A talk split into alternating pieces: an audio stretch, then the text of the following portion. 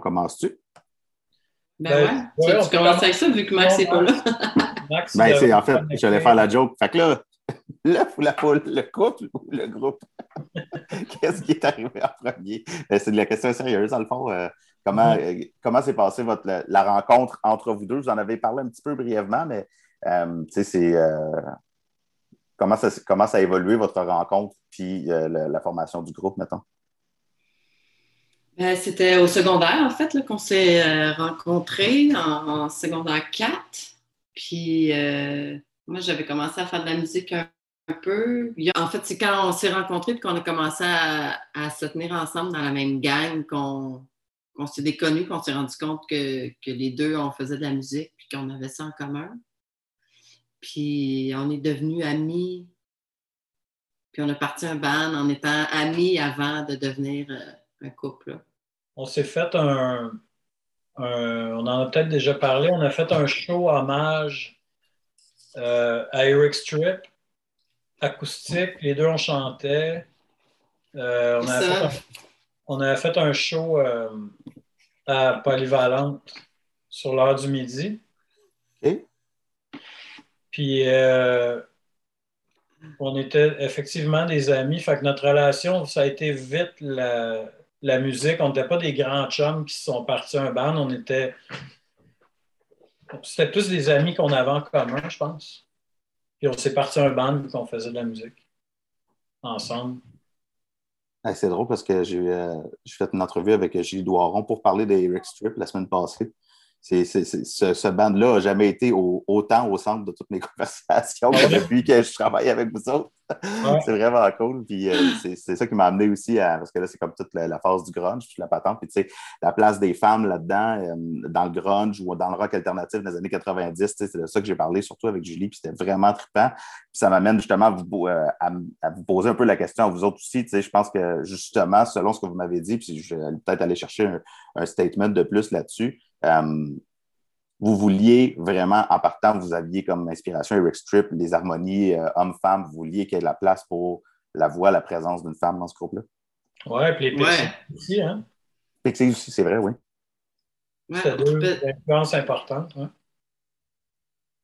Oui, puis ben ouais, la, la, question s'est jamais posée. Vraiment, c'est venu d'emblée qu'il y avait une place euh, aussi aussi importante de chaque, de chaque bar. Est-ce que c'était euh, parce que justement dans les années 90, il y avait plus de place pour les femmes?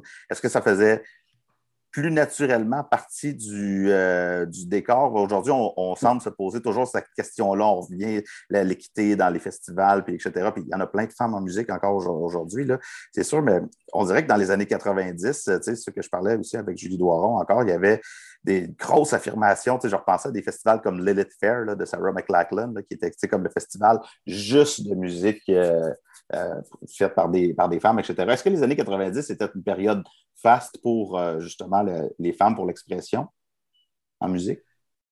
ben sûrement que ça l'a aidé à faire de, que, les, que les filles comme moi qui se partent des bandes le fasse sans se demander si c'était correct ou c'était pas correct, parce que j'en avais plein, des modèles, en fait. Je pense que le fait que de plus que de femmes, plus que, plus que ça en influence d'autres à, faire ça sans. Ça devient commun, en fait. Donc, ça devient pas comme quelque chose d'étrange et de, de différent. Mais on ne s'est jamais posé la question vraiment. C'était pas une démarche, c'était c'est vraiment naïf, là, tu sais, euh, le fait de faire de la musique ensemble parce que ça nous tentait. On aimait chanter en harmonie ensemble, mais euh, avant qu'on se mette à parler de la place des femmes dans le rock, moi, ça ne m'était jamais passé par l'esprit. Euh, il y avait une fille dans le groupe, puis on trouvait ça cool. Mais, je, trouve ça, je trouve ça vraiment intéressant parce qu'on dirait que pour moi aussi, je m'étais, ça allait de soi que les femmes avaient autant de place si elles voulaient l'apprendre dans le rock que les hommes dans les années 90, mais que c'est comme revenu comme un, débat tu sais, plus récemment. Puis, euh, mm-hmm. je, en tout cas, je voulais voir justement à quel point vous autres, ça avait été organique euh, tu sais, ou réfléchi ou non. Puis je pense que je pense qu'on peut, on peut retenir que ça a été tout simplement organique puis, euh, Mm-hmm. ouais. ouais. parce qu'il y avait plein de, de modèles, tu sais. Parce qu'il parce qu'il y en a. Ben, mais tu sais, il y avait la, on, on, écoutait Sonic Youth, Eric Strip, tu sais, il y en avait là, des femmes qui faisaient du rock. Ben, fait que c'était pas si. Euh, on tripait tous ces secrétaires volantes, tu sais, puis. Secrétaire volante, il y avait deux filles. Ouais. Base, il y avait Chantal Arroyo. Euh, Capitaine Révolte, il y avait deux filles. Euh, ouais, c'est bizarre, mais c'est plus récemment, on dirait que je réalise Ah, c'est cool qu'il y ait une femme dans notre groupe.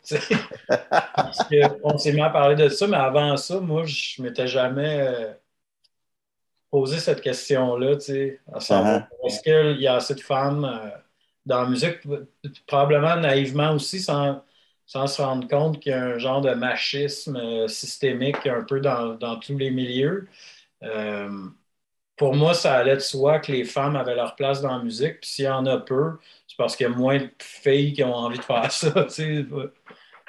Cave de même, tu sais. Puis, euh, pour toi, Marie, est-ce que ça a été justement avec les années, est-ce que c'est devenu quelque chose à, porter ou justement, sinon, ça a été tout simplement organique puis on t'a pas posé la question sur est-ce que toi, tu te veux la porte-parole des femmes en étant dans le punk rock? Est-ce que tu as, est-ce que tu as eu besoin, en quelque sorte, de porter un drapeau à cet égard-là? Euh, j'ai pas porté un drapeau, mais j'ai senti que j'avais quand même une influence sur, euh, sur les gens que je rencontrais qui venaient au show, sur les filles qui étaient comme tu me pousses à jouer de la guitare, tu me pousses à m'affirmer. Puis moi aussi, tu sais, le, le, fait de jouer dans un band, oui, il y en avait des filles, mais on n'en côtoyait pas tant que ça non plus en tournée ou d'un show. Tu sais, puis je, juste le fait d'être dans un band, ça. Ça, ça, ça dit quelque chose en soi. Non, non, mais ça, juste le fait d'être un membre d'un band, ça, ça développe l'affirmation de soi. Tu sais, moi, c'est beaucoup ça que je trouve que c'est l'affirmation des femmes qui, qui, euh, qui, qui, passe à travers la musique. Ben, en tout cas, j'ai perdu mon idée. tu m'as coupé, gay. Ah, mais il y a... Ce que je. Ouais, vas-y. Peut-être tu vas m'aider à. J'allais rebondir sur d'autres choses. Fait que si ton idée est revenue, t'es mieux de poursuivre, je pense. Non, mais déjà, pour moi, être dans un band, c'est l'affirmation de, de, de la femme par rapport à, la vision euh, de, Guillaume, à la vision plus masculine. Tu sais, déjà, ça, c'est, c'est, quelque chose en soi. Tu n'as pas besoin de le dire, tu le fais, dans le fond. Oui. Mais j'apprends à le faire. Tu sais, le band me force à faire ça. OK. Dans la vie de tous les jours, je pense que ça me force à le faire plus parce que là, j'ai beaucoup de décisions à prendre, beaucoup d'affirmations créativement, euh, le côté business, tu sais, j'apprends à, Je me suis développée, dans le fond, avec le band. J'ai appris à, m'affirmer, pas juste d'être sur un stage, mais ça aussi, tu sais, je pense que ça a influencé plein de jeunes filles qui, qui venaient me voir et qui disaient que, que j'étais un modèle. Puis, tu sais, comme, comme les filles de... Comme Julie Doiron était pour moi. Hmm. Puis, euh, à quelque part... Euh, si on parle du rôle des femmes euh, dans le milieu, mettons, mais ça va bien au-delà de, du rôle des femmes sur la scène parce que tu as quand même passé près de 25 ans euh, avec des techniciens qui étaient la plupart du temps des, gars, les autres groupes avec qui on jouait des gars, les techniciens, euh, partout dans les salles tu, tu te faisais demander euh, au début du band souvent si tu étais, si la fille qui vend le merch. Non, mais c'est ça, c'est plus dans. C'est pas tant dans le milieu des femmes, mais c'était plus le monde des salles qui, que, que j'ai eu le plus de commentaires.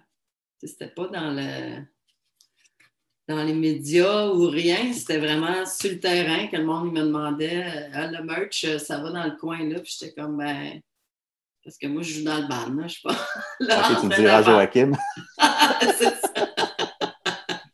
il y avait des, tu sais, il y a des stéréotypes, là, mettons. Il y a le, il y a de ce que, de ce qu'une femme fait dans, dans La femme, elle, travaille à la caisse. c'est la caissière. C'est Julie, euh, Julie dit la même affaire. Ça disait juste pour pouvoir avoir comme l'espèce de discussion de qualité que tu as l'impression d'être de musicien à technicien avec un chef tech, mettons, pour lui dire genre comme non, je veux pas de reverb sur ma voix, je voudrais que ça sonne comme ça, etc. Ça a pris des années puis du guts pour, euh, pour arriver à s'affirmer suffisamment pour avoir ses, pour être prise au sérieux, tu sais. Ouais. Ouais, ça fait que je, elle, semblait avoir une expérience semblable à la tienne par rapport à ces éléments-là au milieu, tu sais, mm-hmm. euh, à, la technique. OK, c'est intéressant. Euh, Guillaume, tu laisses rebondir? Que... Oui, excuse, moi vas-y. Mais ce que je voulais dire, c'est que je pense que ce qui a changé beaucoup, c'est que là, il y a plus de monde qui ont envie de savoir mon point de vue ou mon. Euh, tu sais, je me fais demander des entrevues comme ma comme la fille du groupe de Vulgar Machin. Tu sais, avant, j'avais jamais de demande autant que, que là, je trouve. Je trouve que ça, ça change. Ah, c'est intéressant. Mm. C'est cool, ça. Puis là, Guillaume, toi, tu l'as-tu rebondir sur quelque chose ou tu l'as dit déjà? Je l'ai dit. OK, parfait. Euh, ça m'amène à vous parler des, rôles que tout le monde a eu justement là-dedans. Je pense que c'est l'évolution naturelle de cette discussion-là aussi. Euh, qui a, qui a, comment dire, en, deux, trois mots, mettons, pour commencer, on élaborera un peu après, mais c'est quoi chacun votre, votre rôle ou votre image ou votre animal totem dans le groupe? je ne veux pas vraiment dire animal totem, mais vous voyez ce que je veux dire? C'est comme, tu sais, lui, c'est le, le, le, gars qui s'occupe, je ne sais pas, qui est le leader, lui, c'est le directeur de tournée, lui, c'est euh, lui qui pète sa coche, lui, je ne sais pas. Ouais, c'est drôle parce que il y a une couple d'années, j'ai jamais réussi à la finir, cette tune-là, mais j'essayais d'écrire une tune qui s'appelait 98% de marde puis 2% de fun. Tu sais, un ban dans les fêtes, c'est 2% de fun. Ben, c'est pas vrai. On, rigole sa route, évidemment, puis c'est beaucoup du plaisir, mais quand, quand on n'est pas en tournée ou qu'on n'est pas en train d'écrire, euh, c'est de l'administration, c'est de la gestion, c'est faire des comptes, c'est. Euh, c'est faire des inventaires, euh, c'est toutes sortes d'affaires qui sont pas super tripantes, d'un fait. Ça le devient parce qu'on travaille pour nous, mais concrètement, euh, euh, moi, et Marie-Ève, on a, on a séparé cette gestion-là en deux à travers les années, puis on a trouvé des rôles aux autres membres pour qu'ils soient occupés, pour qu'on n'ait pas à faire de la sous-traitance, etc. Mais euh, comme Max, là, mettons, lui, pendant une longue période, c'était notre soldat. Là, il s'occupait d'aller euh, au garage avec euh, le, camion, d'aller. il y en y en avait un qui sa job, c'était d'aller chercher la remorque avant les shows. L'autre, c'était de s'occuper. Bien, comme Pat, lui, il s'occupait de la remorque, il s'occupait de, la marchandise. Mettons, il faisait le, le, merch. Max faisait les commissions, puis le, elle a acheté les cordes, les affaires, tout, qui est technique, là, genre. Au début, moi, je me. Au début, on avait besoin de bâtir aussi. Ouais. Mais au début, moi, je m'occupais plus de, de l'administration. Tu sais, je me rappelle, j'étais allée faire un, un stage euh, avec Sage comptable. Tu sais, j'avais appris cinq comptables. Puis là, je m'occupais des demandes de sub, puis tout ça. Je, je, faisais tout ça au début. Puis à un moment donné, euh, tout se faisait pour que Guillaume écrivait beaucoup. Fait que c'est lui qui, qui était plus prolifique sur euh, l'écriture. Puis après, euh, tranquillement, ça s'est euh, ça s'est mélangé un peu. On, on a, on a séparé l'administration, la gestion à deux pas mal. Puis, je, puis je, me suis. Je prends plus de place aussi dans l'écriture. Puis dans. c'est comme devenu plus 50-50 à tous les niveaux. Et c'est là où justement je peux me permettre de poser peut-être plus une question comme ça. Est-ce que le fait d'être un couple, ça a facilité cette, euh, euh, ce, cette, euh, ce, mélange-là de, des tâches pour devenir en quelque sorte une entreprise? Je pense qu'il y a des avantages puis des inconvénients. Tu sais, sur la route, par exemple, on s'est jamais posé la question de donner ça assez de temps à ton couple versus euh, tes activités de groupe, mettons. Cette question-là s'est jamais posée, puis on a vu à travers les années que ça pouvait être problématique dans les couples euh, dont la blonde n'est pas impliquée. Euh, en même temps, c'est le mauvais côté de la belle affaire, c'est que après ça, individuellement, ça devient plutôt un défi de se retrouver pour ne pas devenir justement un couple qui est en fait une entreprise. Pour se retrouver comme couple, pour ne pas être d'un soulier de l'autre tout le temps, etc. etc.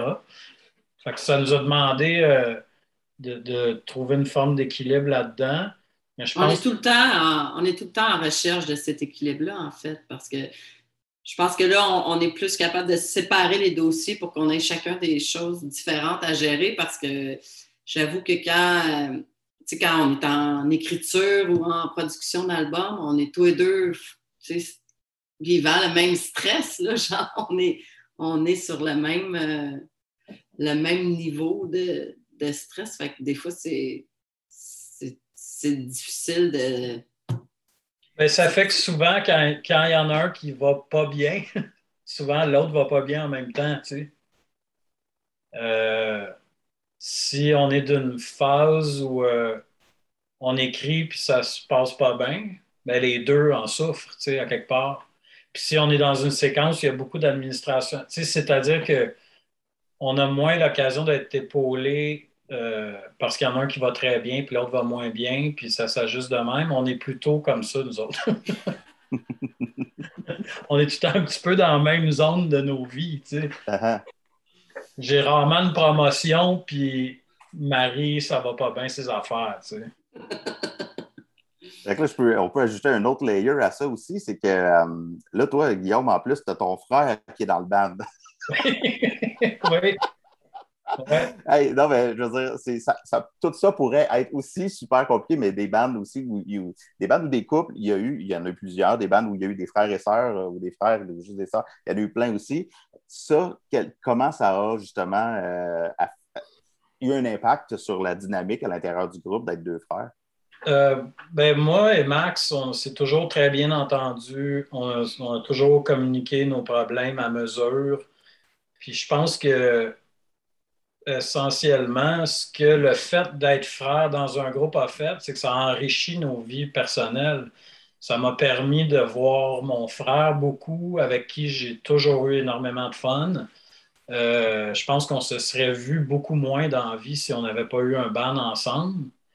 Puis j'ai pas de souvenir vraiment d'avoir eu euh, euh, des problèmes reliés au fait qu'on soit frère. on en a eu des problèmes à travers les années à gérer, mais ce n'était pas relatif au fait qu'on est dans la même famille, c'est relatif aux problèmes auxquels on fait face quand on a un band, tout simplement. Euh, pour moi, il y a pratiquement juste des effets positifs d'avoir fait de la musique avec mon frère dans la vie. Oui, vas-y, Maria, excuse-moi. je m'en allais dire, ça, ça, fait qu'il faut avoir une rigueur côté communication. on, a, on a toujours mis toute. Euh, je me rappelle dans le temps qu'on jammait, des fois du lundi au vendredi, ben, le lundi, on passait à, parler, tout le monde ensemble, juste pour dénouer les problèmes qu'ils peuvent avoir. Le fait qu'on soit si proche, hein? pour rien accumuler. Le fait qu'on soit si proche que, que le soir, on se retrouve. Puis il y a même une époque, moi puis Guillaume, on habitait en haut, Max habitait en bas. On était, tu sais, on, on se voyait pour l'heure du souper. Là, si tu accumules des choses, c'est invivable la vie privée après. Là, fait ça, fait que le ban est toujours à jour, puis il n'y a aucune frustration qui s'accumule. Puis... Oui, puis on n'a pas envie d'amener nos problèmes au party de Noël non plus. Euh, euh, Max, euh, c'est le beau-frère à Marie. Hein? Aussi, ben c'est ça. Moi, j'allais voir ça. avec nos beaux-frères, nos belles-sœurs, on peut super bien s'entendre comme on peut aussi ne pas bien s'entendre. Puis c'est un autre type de relation aussi pour toi. C'est pas juste un, musicien, c'est ça, au party de Noël avec le reste de la famille aussi. Il faut que tout le monde soit capable d'avoir du fun finalement. Là, oui, mais on a été on est chanceux que la communication est facile entre nous trois depuis. Euh, je parle de nous trois, mais avec les différents batteurs aussi, c'était quelque chose qui était super important. Mais entre nous trois, il n'y a jamais rien qui, s'accumule, puis on est capable de, resetter, mettons, de remettre les compteurs à zéro assez facilement. Je vais peut-être trop loin avec cette question-là, mais euh, est-ce que euh, est-ce qu'à un moment donné, il a fallu, parce que tu sais, moi, été dans des bandes avec mes meilleurs chums, parce qu'on on, s'est pogné, on s'est haï, on, on a fini par se, se raccommoder aussi. Là.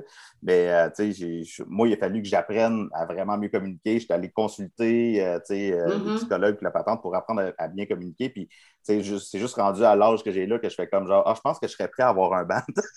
Parce que je pense que je commence à être prêt à communiquer. Euh, comment ça a été votre processus d'apprentissage à communiquer? Mettons, c'est, est-ce que vous avez justement consulté? Est-ce que c'était quelque chose que vous aviez déjà dans vos familles respectives avec vos parents qui vous aviez développé ça? Est-ce que je ne mettrais peut-être pas- même pas ça là-dedans, là. Je suis juste curieux. Ouais, ben, on n'a jamais consulté, mais euh, moi et Maxime, on est nés dans une famille où la communication était euh, euh, la chose la plus importante. Quand il y avait un problème chez nous, on, on en discutait. tu sais. Puis euh, moi, ça, c'est un des plus beaux bagages que ma famille m'a légué. puis Ça m'a servi toute ma vie. Puis je pense que ça servirait n'importe qui, peu importe le contexte dans lequel il évolue. Mais euh, ça a été euh, naturel. Tu sais, on avait envie d'avoir des relations de groupe qui sont saines où est-ce qu'il n'y a pas de, de passivité agressive, il n'y a pas d'accumulation de mauvais sentiments qui sortent croche après. On, se dit tout à mesure. Comme Marie disait, hein, ça a été ça la méthode en fait, c'est que à tous les lundis, euh, on prenait le temps de faire le tour. Toi, ça va-tu bien? Y a-tu quelque chose que tu veux ajuster? As-tu quelque chose à dire par rapport au processus, par rapport à ta place dans le ban? On allait assez loin quand même. Puis euh, il y a eu des périodes où euh, Patrick Landry avait des, problèmes personnels qui étaient plus complexes que les nôtres. Les nôtres. Puis euh, on prenait le temps avec Pat à tous les lundis de faire le tour avec lui de ça, de, de voir comment il se sentait, si on pouvait faire quelque chose. euh. Puis quand il y avait quelque chose qui faisait pas notre affaire aussi, on le disait, tu sais, on exprimait tout ça à mesure. Puis c'est ce qui nous a euh, ce qui nous a permis de faire ça longtemps. Puis d'être encore dans des, dans des bons termes, tu sais. Mais tu sais, il y a eu un apprentissage là-dedans. là, tu sais, je me rappelle que moi puis Max, au début, on, on se pognait plus, mettons, mais ça, on a compris vite qu'on s'en allait nulle part si c'est comme ça qu'on interagissait. Puis moi, moi, les gars, les beaux regards, ils m'ont beaucoup appris à communiquer. Puis à- non, mais c'est vous deux, c'est vrai, vous êtes, euh, vous êtes comme, ça, toute la famille, ils- parlent beaucoup. Moi, j'ai appris d'eux beaucoup là-dedans aussi de, de dire les choses rapidement. Euh, je ne sais pas si ça va être utile. Un, je veux vous dire que je vous admire beaucoup pour tout ça, là, parce que c'est vraiment merveilleux d'apprendre à communiquer comme ça. C'est Ouais. franchement, parce qu'il y a tellement de bandes qui se séparent à cause de ça. Je veux dire, c'est peut-être là l'un des grands secrets de votre longévité, finalement, parce que Mhm. de- Moi, je pense que c'est ça, en fait. j'ai jamais entendu un band en entrevue, un artiste qui me dit on prenait du temps le lundi après en tournée pour parler. Mhm. Hey, combien de bandes ça rentre dans le local, puis ça se tune, puis ça joue, puis euh, ça se gueule un peu euh, après entre deux tunes. Puis, euh, comme, le- l'excellente chanson du groupe Pop, If this store doesn't kill you, then I will. Les bandes reviennent de tournée et sont juste contents de ne plus se voir pendant un bout de temps. tu sais. Moi Ouais. et Marie, on revenait d'une tournée puis on rentrait à la maison ensemble. tu sais. Ouais, c'est fou, là. Mm. C'est vraiment particulier. Ben, c'est- je trouve ça vraiment nice. Mais euh, ça, ça aussi, je ne sais pas si je vais l'ajouter là-dedans, mais j'ai- dirait que j'ai envie d'avoir peut-être un, petit portrait de, de- vos familles. Euh, quel genre de milieu dans lequel vous avez grandi? Mettons Marie en premier, justement. Ben, comme euh, Guillaume aussi, c'était un milieu de pédagogue. là. Mes, deux, mes deux parents étaient professeurs. Puis c'était c'était rempli. Ouais, classe moyenne, Granby, sport, euh, amour. euh. Tu sais, il fallu que j'ai. Je les ai comme plus brassés en, étant euh, à l'adolescence, en, en voulant quitter l'école pour. pour faire. Tu sais, parce que j'ai. J'étais allée en sciences humaines, mais tu sais, je me suis rendue vite compte que ça n'avait pas rapport, que je voulais m'en aller étudier en musique. Puis après ça, le step de dire, ben je lâche la musique puis les études, puis je fais le ban à temps plein. Là, ça a été quand même quelque chose à, à négocier avec eux autres, mais tu sais, ils, ils m'ont fait confiance, là, en fait. Fait que j'étais appuyée. euh. As-tu des frères et sœurs? J'ai un grand frère, de l'âge à Maxime, en fait. pour ça que Max, c'est comme un peu un grand frère, un ami, grand frère, euh, beau-frère. Et il porte beaucoup de rôles, Max.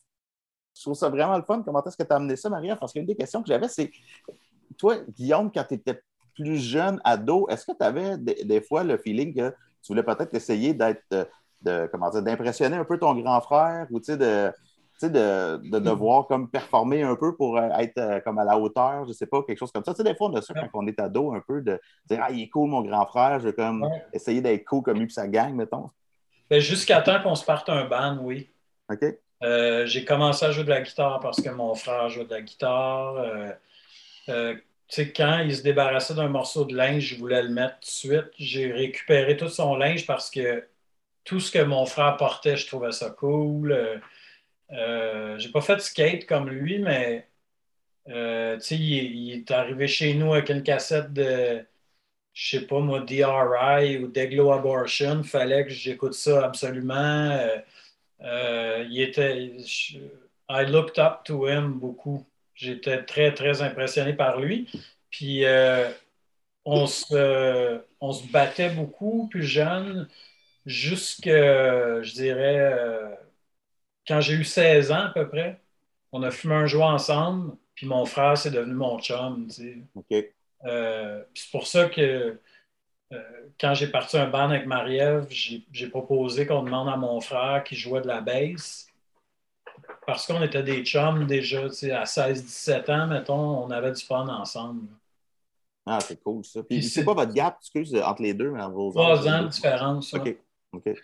fait que j'avais, euh, on a parti le groupe, j'avais 17 ans, Max avait 21. Là. OK. Puis. Euh... Ça, ça fait 4 ans, mais. ouais. Moi, je suis juste comme, OK, je suis pas bon en mathématiques, ça me dirait n'importe quoi. La misère à compter jusqu'à 4. Euh, Max n'est pas là d'ailleurs. Ben non, il, doit éprouver des problèmes techniques. OK. On va lui demander, toi, qu'est-ce que tu pensais de ton petit frère? Ah, c'est qu'il était fatiguant. Ouais. c'est ça, le petit frère. On s'entendait super bien, puis euh, euh, à partir du moment où on s'est parti un groupe, on avait déjà une relation d'égal à égal. Tu sais, je n'étais pas mm. en admiration j'ai toujours aimé beaucoup mon frère, puis je pense qu'il m'aime beaucoup aussi, mais c'était pas il n'y avait pas de rapport de force quand le, quand le groupe euh, a commencé. même que je me suis vite imposé comme, comme un leader avec Marie, puis mon frère était plus comme un, euh, un, frère smart, très motivé, qui, croyait dans notre démarche. Mm-hmm. Ah, c'est intéressant. Je, je, je, trouve ça le fun de jaser de ça un peu parce que c'est une question qui me me revenait souvent à mesure qu'on avançait dans nos discussions, justement, sur comment.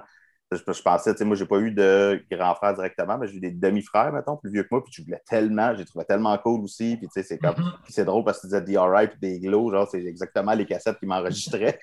les autres, il y, avait, il y avait 50 plus que moi. Je te feel complètement là-dessus, c'était comme des cassettes de Minor Threat, puis ces affaires-là, c'est comme, wow. Euh, si ça n'avait pas été d'eux autres, probablement que je n'aurais pas été autant dans le punk que ça aussi. Fait que c'est important des fois d'avoir le, plus vieux qui t'amène vers ces affaires-là. C'est mm-hmm. vraiment, vraiment trippant. Euh, là, mm-hmm. j'ai envie de jaser un peu de la scène de Grande B parce que je vais aller euh, peut-être plus à fond là-dedans avec, avec Joachim, mais quand même, à quel point, mettons, venir de Grande B avec la scène punk qu'il y a eu là plus précisément, genre quand, vous, quand vous étiez ado, euh, à quel point ça, vous a euh, formé, ça vous a aidé, ça vous a changé? Est-ce que si vous étiez venu de Sherbrooke ou de Québec, ça aurait été différent? Est-ce que Granby avait sa saveur, son écosystème qui a favorisé émergence? On était euh, quand même assez loner dans un sens parce qu'il y avait. On était proche de la scène plus indie, mettons, rock indie, je la qualifierais de même on faisait des shows beaucoup avec les bandes qui faisaient ce genre-là, mais la scène euh, skate punk un peu à Granby, c'était pas nos chums tant. OK. Es-tu d'accord, Marie? Mais quand on a commencé, on en, il n'y en avait pas tant. Tu sais, Indice d'Octane est comme venu un peu après, quand on était déjà euh, lancé, mettons, puis qu'on faisait plus tant de show dans les petits coins autour, mais sinon, l'autre bande euh, punk qui a pogné, là, on les a pas côtoyés du tout non plus. Tu penses à New Lease? Ah, c'est ça. Ouais. Ben lui, je travaillais avec lui au McDo. On est parti à Montréal aussi. Ouais. Ouais, c'est vrai. Ben, on est parti pas si vite que ça, hein, en 2000, OK? Ah, ouais. Ben ouais, le band avait à peu près trois ans.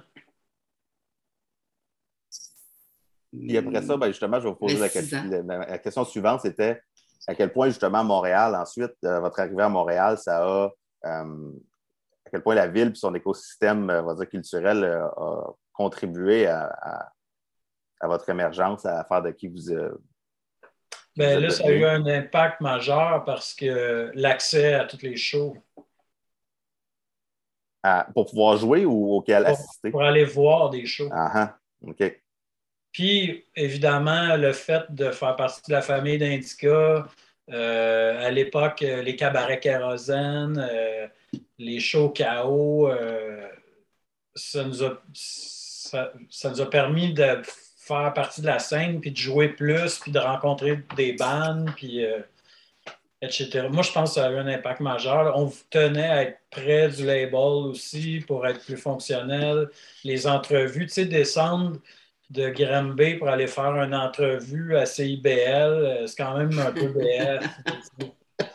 Là, on était dans le dans l'écosystème, tu sais, on était fonctionnel. On pouvait aller Ouais. à CISM, euh, Saint-Dicenne, tu sais, c'était vraiment plus pratique d'être à Montréal. Puis moi, il y a eu une époque où j'allais voir deux, trois shows par semaine, c'était pas rare, tu sais. Puis ça, je pense que ça a beaucoup nourri ben, créativement de, de découvrir plein de bandes, de rencontrer plein de monde. C'est sûr que ça a nourri aussi la création. Tu vois, Max arrive en même temps. Salut, Hey, Max. salut. Yo! Allô? Je- je Salut, pense- Max. Entendez-vous? Yes. Tu, con- tu conduis en même temps, Max? Là, je garantis rien, ma connexion. Je suis dans les montagnes, là, dans les cantons de l'Est. C'est une contrée où il y a déjà des feuilles qui tombent. Ah, comme ici. Ça. Ah, ici, c'est euh, orange, orange. C'est pas un groupe, ça? Orange, Orange, orange. oui. Il- C'est, ouais. Ah ouais, ça, Euh, ça C'est un allait. duo. C'est vrai, il y a eu Projet Orange, puis après, c'est eu Orange. Oui, Ouais, c'est ouais, ça. ouais. Ouais. Projet excuse. orange. Marie-Ève, t'en étais où? Oui. Euh, ce que je voulais dire, c'est que l'écosystème à Granby ne nous a pas influencé musicalement vraiment, mais il nous a vraiment aidé à faire plus rapidement des choses, tu sais, à taper euh, en studio, euh, tu sais, comme six mois après que le band soit fait, à faire des shows un peu partout, parce qu'on voulait faire des shows, fait qu'on se mélangeait à, à avoir accès à des locales, euh, à, à échanger sur la musique. Euh, Il y avait des magasins de musique, tu sais, je pense que c'est pas comme ça. euh, on était vraiment à une période que c'était facile, puis ça nous permettait de, de se développer. Ça nous a permis de se développer. Puis effectivement, quand on est arrivé à Montréal après, ça a comme pogné un, un autre step, mais C'était les premiers contacts aussi avec le DIY parce que tous ces bandes-là à Granby s'organisaient tout seuls. Ouais. Puis on faisait les, on, nous, on faisait nous autres même les stickers, puis les. Ouais. Et, tu sais, il y avait- il y avait aussi du monde pour s'occuper à développer les projets de leurs amis. tu sais. Le monde embarquait autant dans la production que dans le, le fait, dans la création d'un d'un band. tu sais. Je pense à Louis Gab, qui, est comme, qui était notre gérant par, tu sais, parce qu'il faisait des stickers. Ouais, il faisait business, il travaillait à SAC. Il ne travaillait pas à sec dans ce Il temps était, il était gérant au campus. Oh. Peut-être que, de, peut-être que de venir d'un milieu où tout n'est pas fait, euh, où il faut justement que tu en fasses une partie euh, toi-même, euh, c'est- c'est- ça peut aider un groupe à se développer, ça? Oui, je pense que oui. Puis je pense que c'est quelque chose qu'on a de la misère à. Je pense que c'est une qualité de, de notre bande. Puis on a de la misère à déléguer aussi parce qu'on on tient à faire partie de toutes les. euh, de toutes les roues là, pendant des années. Là, on faisait nos pins. Ou, on, on s'est un peu de. on s'appelait pendant longtemps, on se disait qu'on faisait de l'artisanat, vu qu'on apprenait à jouer de la musique, on apprenait aussi à faire des stickers, à faire des pins, à faire des posters, à, à- gérer la business. Donc, on, on a encore le goût de faire ça aujourd'hui, de rester maître de notre capitaine de notre bateau. On a été chanceux aussi d'avoir euh, travaillé avec euh, le label de Grimmskong parce que euh, l'avaient eu, eux autres, la mauvaise expérience avant de se partir une, une, maison de disques. Puis on a été chanceux dans le sens où Indica était irréprochable d'un point de vue éthique, mettons. Puis c'était beaucoup la philosophie de Grimmskunk aussi de, de, faire les choses soi-même.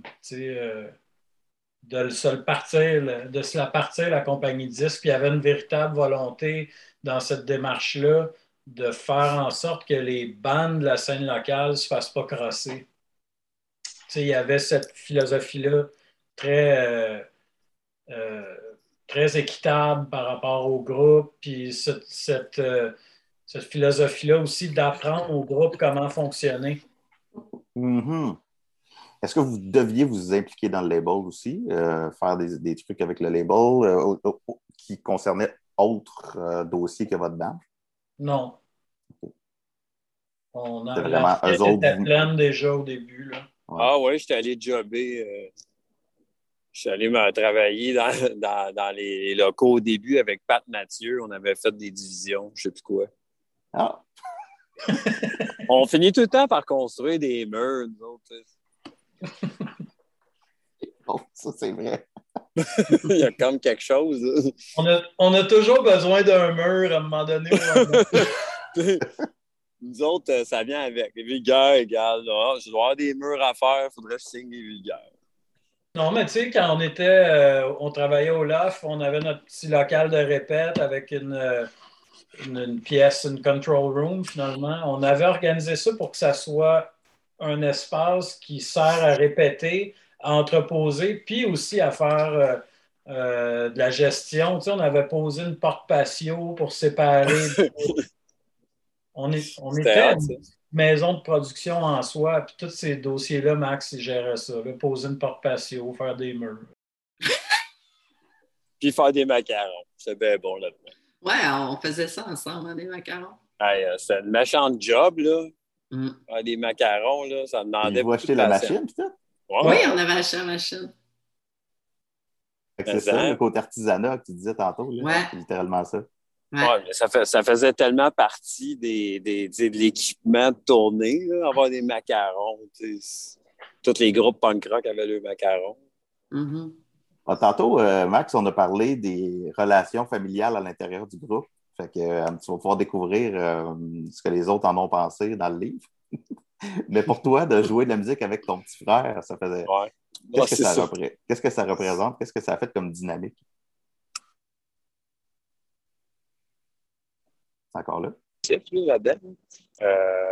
Je suis vraiment, ça, avec le recul, en tout cas, je suis vraiment content d'avoir partagé euh, finalement pratiquement toute ma vie de jeune à adulte avec mon frère. Tu sais, c'est rare que tu peux euh, passer tout ce temps-là ensemble, puis pas juste 8 heures par jour à la job. Tu sais, c'est 24 heures sur 24. Fait que, je pense qu'on a eu plein de moments de, de, de, de connexion incroyables comme on pouvait avoir euh, quand on était jeune, puis aussi de, des agréments, mais pas de temps, je pense. On est vraiment euh, des personnalités différentes, mais en même temps, je pense qu'on s'est toujours assez bien complété. Mais euh, c'est peut-être pour ça qu'il y a autant de groupes aussi qui, qui a des frères. Mm-hmm. Il y a comme une recette gagnante, je pense, dans le concept d'avoir des frères dans un band. On dirait que ça, je sais pas, le concept de chicane n'est pas le même. Non, mais c'est ça qu'on c'est ça qu'on disait, tu sais, que le, fait qu'on soit que tu sois mon beau-frère, puis que Gay, ce soit mon chum, puis que tu sois le frère Gay, on n'avait pas le choix de discuter, puis que ça a toujours été super ouvert de se. On a tout le temps, euh, ça, ça a été comme n'importe quel autre groupe. Là, on a eu des différents, on a eu, on a vécu plein d'affaires au niveau interpersonnel, mais entre moi, puis toi, Marie, puis Gay, je pense qu'on a toujours. Euh, désamorcer euh, au bon moment tous les conflits possibles, parce qu'il peut y en avoir pas mal de conflits en tournée quand tout le monde est fatigué puis que c'est pas tout le temps facile. Mm-hmm. Puis euh, ça, je pense que ça nous a permis de, faire un petit bout de chemin. Mm. Puis, à quel moment est-ce que vous avez décidé, OK, là, on va vivre de notre musique? C'est-à-dire que, tu sais, euh, y a comme un saut qu'il faut faire à un moment donné, j'imagine, une espèce de, jump. Là. Euh, à quel moment ça s'est fait? Ben, ça s'est fait euh, juste avant. ça s'est fait après Regarde le monde, en fait. Après Regarde le monde, tu sais, le, nouvel album s'en venait. Moi, comme je te disais, je venais de finir mon école. C'était comme soit que je m'en vais à l'école ou j'ai pas le goût de travailler dans un resto de fast-food toute ma vie. C'était comme c'est quoi le choix? Puis ça, ça devenait. Euh, ça devenait impossible de faire les deux aussi. Là, je me rappelle qu'on partait euh, le show le week-end, puis à une période, que...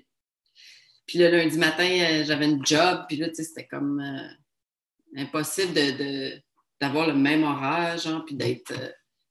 C'est un peu le mélange du. Le, le groupe demandait de plus en plus de temps, la, transition n'a pas été très longue. Il y a eu comme un genre de six mois où on n'avait pas les moyens de faire juste de la musique, mais on ne pouvait plus travailler parce que ça nous demandait trop de temps.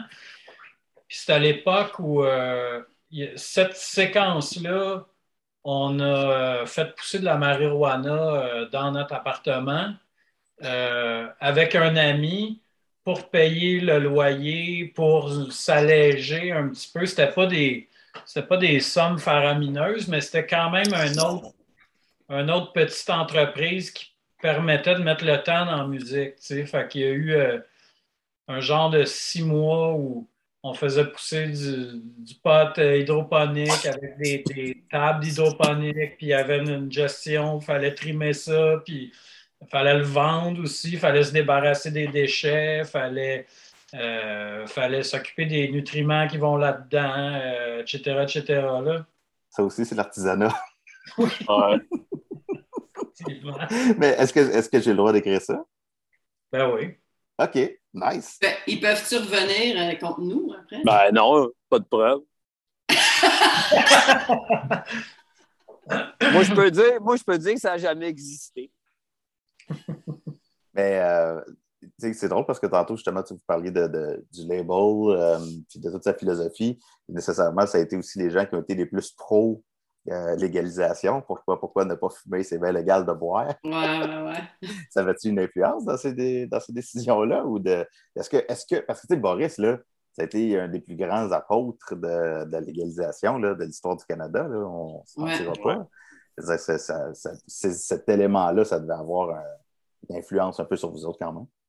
Ben, tu sais, euh, on, on fumait pas beaucoup, hein, puis euh, Max a fumé plus, mais moi puis Marie-Ève, on n'a jamais fumé. Moi, j'ai jamais fumé, ouais. Euh, Pat non plus. Tu sais, moi, mon, Patrick ne fumait pas non plus.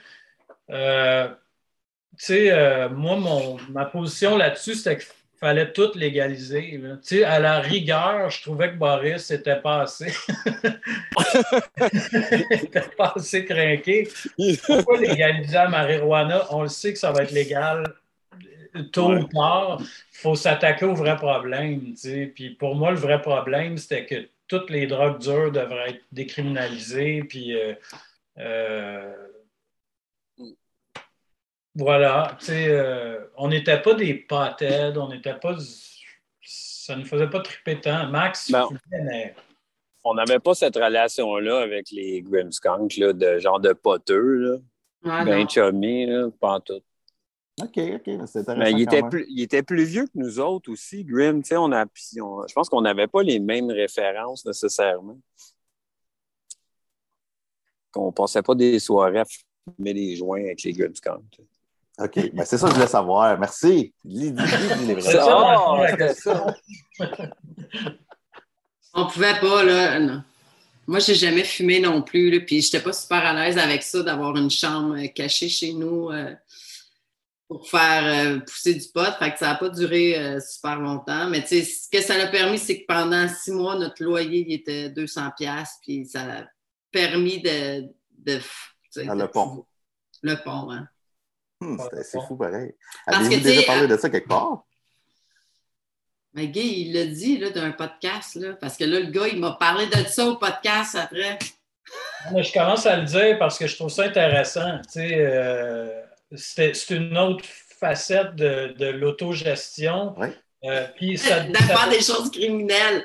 non, mais ça démontre aussi une problématique dans le milieu des arts, c'est que Chris, c'est dur à financer. Puis, euh, je veux dire, tu sais, le monde, des fois, ont, ont un discours comme si on vivait de subventions, tu sais, alors que les subventions euh, euh, en musique, je pense que c'est la même chose dans bien des milieux, servent à servent à faire de la musique, servent pas à nous faire vivre. Tu sais, quand on demande des, des subventions euh, pour avoir des bourses d'écriture, euh, c'est souvent de l'argent qu'on prend puis qu'on réinvestit pour enregistrer un album au bout de la ligne, tu sais. Ah, mais Euh, on est chanceux si on en a en plus. en plus. Mhm. Puis euh, pour moi, le, pour moi, faire pousser de la marijuana à cette époque-là, c'était une forme de. C'était une façon de se subventionner. tu sais. Ça servait carrément. Ouais. euh, la culture de la marijuana et les recettes de ça, les fruits de ça, servaient à financer la culture. tu sais. Mais ça servait à payer le loyer. Là. Oui, mais c'est la ça. finalité de ça, c'était c'était de réussir à mettre du temps dans la création. tu sais. Ouais, ouais. Je trouve que, euh, tu sais, autant qu'on ne finance pas bien euh, le système de santé, on ne finance pas bien l'éducation, je trouve qu'on ne finance pas bien la culture non plus, tu sais. Hey, euh, petite parenthèse, euh, je viens de passer devant euh, Sonny Mead. Vous souvenez-vous de Sonny Mead? ouais. Ouais, c'est ça, on est dans l'histoire. C'est quoi? Sonny Mead, c'est un festival ici à Knowlton, juste à côté de Cowansville. OK? Puis euh, on avait gagné un concours euh, de buzz. C'était comme la première année de 99.9 de buzz. Puis on avait gagné le concours, on avait gagné une, une journée d'enregistrement. Ah, ouais. C'était ouais, obscur en crime, là. On pensait jamais gagner ça. là. Vous aviez enregistré quoi? Des tunes qui n'ont jamais vu le jour. Ouais, avec un, ouais, avec un réalisateur qui avait vraiment pas le goût de voir. Ouais, c'était un vrai film d'horreur, cette, cette expérience-là. Fait que même sur le box set, ça sera pas là. Non. on l'a- on l'a jeté l'enregistrement. La vibe était trop dégueu. Mais c'était cool, le Mead. On avait joué. euh, il y avait, je pense qu'il y avait Grimmskunk sur le festival. Blink. puis La tête d'affiche, c'était Blink, euh, Blink 182 avant Ah, que ça ouais. devienne très populaire. Ouais. Ouais. Là, le premier batteur. Elle, je vais être obligé de, de- de débuter le livre en disant euh, ce box set n'est pas complet. ouais, mais il n'y en a pas une des tunes, je pense qu'on a, on avait refait, mais. Ben, c'était pas trop d'un coup, en fait, qu'on avait tapé. Non, c'était une tune qu'on a, on l'a Ouais, mais cette tune-là. Petit patapon, peut- euh, pas petit patapon, euh, papotinage, je pense. Ouais. Peut-être, ouais. Non, Il y a un papotinage, puis une autre tune trop longue, mal arrangée. Puis euh, Jean-France l'avait écouté, puis il a fait d'art, c'est n'importe quoi. pas dit de même, là, mais- Mais ça, ça m'ouvre quand même la porte à aller vers ce que je voulais aborder en dernier aujourd'hui, puis c'est c'est le- l'aspect du punk rock au Québec. tu sais, Puis euh, je vais commencer par vous faire part d'une réflexion que mes amis m'a amenée cette semaine. Euh, On parlait d'Eric Strip justement, puis je disais, ah, c'est c'est drôle, tu sais, je parlais avec les vulgaires des autres, comme je dis que ça fait partie ces temps-ci tout le temps de mes, euh, de mes, de conversations, ça revient tout le temps, tout le temps. Je disais, tu sais, c'est- ça a été une, une de leurs premières inspirations pour, entre autres, les, les harmonies vocales, puis la patente, puis il m'a dit, ouais. Ben, il dit, c'est pour les harmonies, OK, mais pour le reste, ils se sont plantés bien raides. En voulant dire que les vulgaires machins, ça ne sonne pas pantoute comme Eric Strip. Ben là, Ah, ouais, Puis là, ouais, vous ouais, m'avez parlé que- de Pixies, vous m'avez parlé de Sonic Youth, vous m'avez parlé bon, d'Eric Strip et tout. Euh, puis que vous étiez peut-être plus dans une scène rock indie au début. Euh, Qu'est-ce qui était l'espèce de, de, de petit changement de cap vers quelque chose de définitivement plus punk rock? Euh, Ben, on écoutait beaucoup de punk rock aussi. Tu sais, je pense que, ouais.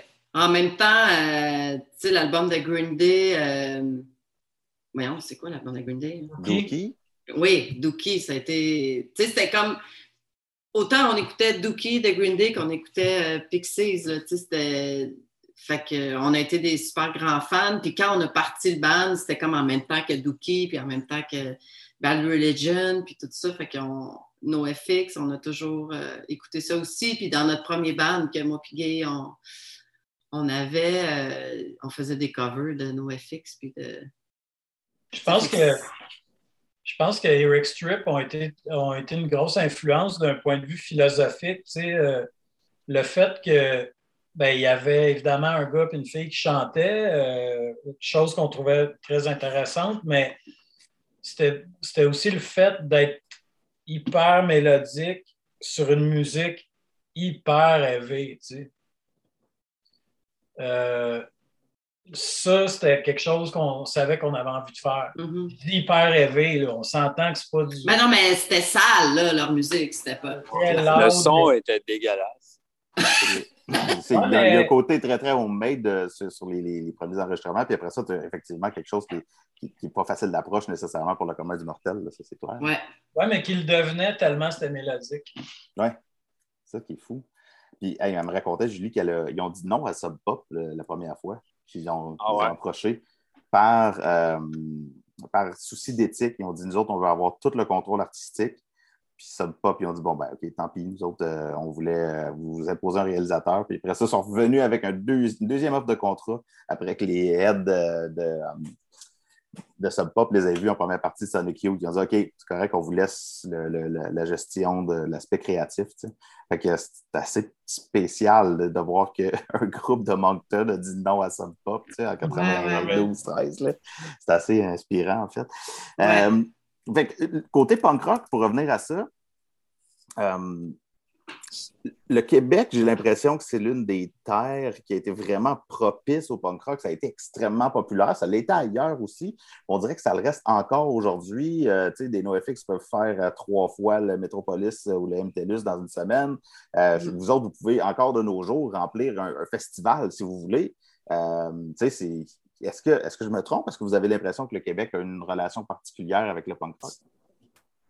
Mais je pense Ben. que c'est documenté hein, que les- le Warp Tour, par exemple, une des plus euh, grosses euh, villes, c'était Montréal. Euh, Mais partout en région aussi, là, tu sais, c'est pas. euh, le punk rock, euh, c'est pas. Le punk rock, c'est ma vie! Le punk rock, c'est toute ma vie. non, mais je l'ai dit, tu sais, c'était pas. euh, je veux dire, à, Mo- à Mont-Laurier, c'est- c'était fucking populaire, le punk rock, puis à Sherbrooke, puis partout, là, tu sais, c'est pas. euh, Je pense que c'est pour ça, c'est que c'était pas juste une ville, là, non plus, là, qui aimait ça. Ben, on l'a vu hein, à- quand on a joué avec NoFX il y a deux ans. euh, À Chicoutimi. à Chicoutimi, là, tabarnane, il y avait du monde là. là. Ouais. Ça a pas. euh. Si les groupes sont là, le monde sont là. ouais, NoFX euh, ont fait euh, les plaines d'Abraham, euh, Ouais. Berrurier Noir. euh, ouais, le punk rock est fort au Québec. Puis si ça n'avait pas été du Québec, est-ce que euh, est-ce que vous auriez est-ce que le comment ça je ne sais pas comment formuler ma question, mais je pense que vous voyez aussi que je m'en vais avec ça, c'est que à quel point ça vous a permis de vivre votre rêve puis de justement avoir une carrière, tu sais. Oui. En même temps, euh, tu sais, c'est pas évidemment des calculs, tu sais. euh, Non, mais euh, en 94, euh, Punk, and Dr- Punk and Drublick est sorti, euh, Dookie. euh, ça a été- 94, ouais. Ça a été une grosse année pour le punk rock, disons, californien, là, tu sais, pour, pour simplifier l'affaire. Puis on, est, on faisait partie de cette vague-là, à quelque part. On est plus jeune un peu que Green Day, NoFX, Rancid et compagnie, sauf que euh, on était aussi le seul band euh, au Québec, en tout cas, qui le faisait en français à cette époque-là. Il y en a eu des bandes punk franco, évidemment, au Québec, mais euh, quand nous, on a commencé, on était, on était d'un seul, puis on avait envie de faire ce, ce statement-là de, de faire du punk rock en français, malgré le fait qu'on se faisait dire souvent que ça se pouvait pas. Puis euh, on a eu de la chance. Il y a eu plein de monde partout au Québec à l'époque d'Aimer le Mal qui, qui tripait punk rock puis qui avait envie d'en écouter en français. là, tu sais. On a été quand même rendu une couple d'années après ça, après la vague de 1994. tu sais, C'est ça qui est Ouais. fou, c'est que Mhm. ici, ça n'avait pas tant que ça dérougi, on aurait dit, de- alors qu'ailleurs, il y a des biscuits puis tout. Ouais, avec- Ouais, ouais, ouais, là c'est là. vrai. C'est une autre affaire. Quand même, ben, Corn. il est- Ouais, c'est ça. Il a été populaire ici aussi, mais quand même. Mais c'est Ouais. intéressant quand même. Puis ça, parce que euh, moi, j'ai l'impression qu'il y a eu quelque chose de vraiment particulier avec le punk rock qui s'est passé au Québec. Puis Comme tu dis, Guillaume, je pense que c'est documenté. Puis je vais quand même regarder, voir pour euh, euh, comment, à quel point c'est documenté, tu sais, pour pouvoir sortir des stats ou whatever. Mais euh, tu sais, c'est- c'est- il y a, y a pas énormément d'endroits où un groupe avec. C'est un peu ça, l'idée peut-être là, de. Il n'y a pas énormément d'endroits dans le monde où un groupe autant euh, éthique, opiniardé que vous l'êtes, pu- puisse vivre de sa musique avec une musique qui soit aussi peu commerciale dans le fond. Mm. avec une... C'est quand même particulier quand on est comme ça. Surtout avec la, la démographie qu'on a au Québec. C'est ça? Mm. Mais je pense que le, le fait qu'on fait de l'artisanat nous a aidés à pouvoir vivre de notre musique. Le fait qu'on prenne part au travail, tu sais, à toutes les étapes. euh. Mais oui. C'est c'est quand même. Tu sais, je veux dire, quand on faisait des tournées, là, on allait dans les villes à une heure de la ville. Là, tu sais, je veux dire, il y avait des shows dans chaque ville. C'était pas juste euh, un show qui ramassait, tu sais. On pouvait aller dans.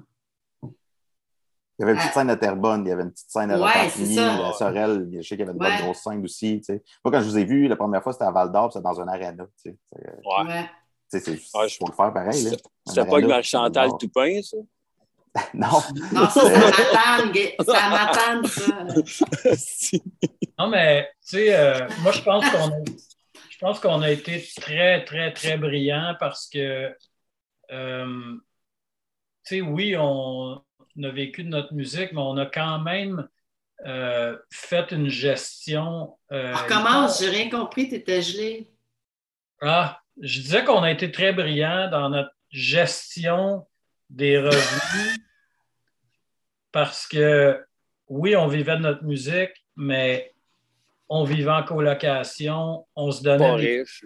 on se donnait des petits salaires par mois, puis tout ce qui rentrait servait à faire fonctionner le groupe. tu sais Ouais. on s'est- on- il nous est- ça nous est arrivé de se donner des petits bonus avant Noël, tout ça, mais on vivait euh, pendant plusieurs années avec plus ou moins euh, 800 pièces par mois, là, chacun. C'était ça le, le- le beat, c'était la, simplicité volontaire, puis c'était, euh, on vit simplement parce que la vraie richesse, c'est de faire ce qu'on aime dans la vie. C'est pas de s'acheter des chars, puis de s'acheter une maison, puis de... Euh, puis même quand on a connu plus de succès avec Compter les corps, on restait sur le même, euh, on restait sur le même plafond de, de revenus parce qu'on se disait, ben après ça, on ne sait pas ce qui s'en vient. Fait qu'on est mieux d'être prudent. Puis, on a, on a été wise dans ce sens-là parce que même quand, euh, quand il n'y avait pas d'activité, il n'y avait pas de show, on réussissait à continuer à se donner un petit salaire, puis ça permettait d'écrire des chansons. Ouais. On a, on n'a jamais, à partir du moment où on a commencé à. À partir du moment où on a commencé à se donner un salaire, aussi petit qu'il était, on n'a jamais manqué un mois. Tu sais, on a toujours été sur la coche. Là. Il n'était pas question qu'on loupe un mot. Puis ça, Ouais. là-dessus, je pense qu'on a bien réussi notre affaire. On était vraiment conservateur avec l'argent. On faisait Ouais. juste se délai des plus gros perdièmes pour aller au restaurant pendant la tournée. Hum. Un des meilleurs restaurants. Ah ouais, juste, on- euh, ah ouais, tu voulais. merde, si on- ça, c'était tout notre budget de perdième passait là-dedans. hey, j'aime ça, il y a, des, il y a bien des éléments le fun là-dedans. Puis, tu sais, je vous avais dit l'autre fois que j'avais commencé à écrire euh, une espèce d'introduction. Je trouve ça le fun parce qu'on est arrivé à une espèce de boucle avec tout ça quand vous venez de parler de 1994. Puis, tu sais, c'est comme mon introduction parle de 1994, tu sais, de l'explosion de tout ça. Puis, Mhm. euh, je pense que vous venez de le confirmer que c'est cette explosion-là qui vous a amené finalement à, à triper comme ça. Tu sais, Ouais, c'était notre vague. Hein? Ouais, c'est euh, cool. je vais revenir à ta question, parce que j'ai eu un Ouais, flash tantôt. Tu, sais, Ouais, tu ouais. disais, bon, qu'est-ce qui aurait pu contribuer au succès du groupe ou tu sais, quelque chose comme ça. je me souviens que souvent, quand on faisait des shows avec d'autres groupes ou dans des contextes de spectacle, ce qui me, ce qui me, faisait, ce que j'ai remarqué souvent, c'est qu'on sortait tout le temps du lot par rapport aux autres groupes, même si on ne réinventait pas la musique nécessairement, mais c'était efficace, ça sonnait bien, c'était mélodique, c'était en français, on, on se démarquait souvent parce que c'était en français. Mm-hmm. Je trouve que c'est le commentaire que j'ai entendu le plus souvent euh, pendant toutes ces années-là, c'était ça. C'était en mm-hmm. français, tu sais, ça touchait le monde que ça soit en mm-hmm. français, contrairement à nos, nos, chums qui chantaient en anglais, que c'était moins naturel peut-être. Même en France, hein, toutes les bandes punk rock, euh, ça a pris du temps avant que, avant que Guérilla Poubelle, en fait, euh, nous invite à faire des shows. Puis là, on était deux bandes qui chantaient en français, mais avant ça, Burning Heads, euh, Tagada Jones. Euh, Tagada Jones chantait en français. Oui, il chante en français. mais même, en, même en France, ça a pris. Ça a pris quand même une couple d'années avant qu'il y ait des bandes punk rock qui chantent en français. J'exclus Beru de l'équation parce que c'est moins cette vague-là, mais tu sais, quand on parle de punk un peu plus influencé par la vague euh, californienne, mettons, euh, ça a été long avant qu'il y ait du français, puis ça, ça, nous a toujours servi. Euh. Bon, ben super. Moi, j'arrêterai ça là aujourd'hui. Je trouve ça trippant. J'ai beaucoup de stock. Je sais que je pourrais écrire beaucoup, beaucoup. C'est cool. Bon, ben parfait. Fait qu'on s'en donne des nouvelles dans ce cas-là. Ça marche. Cool. Alex.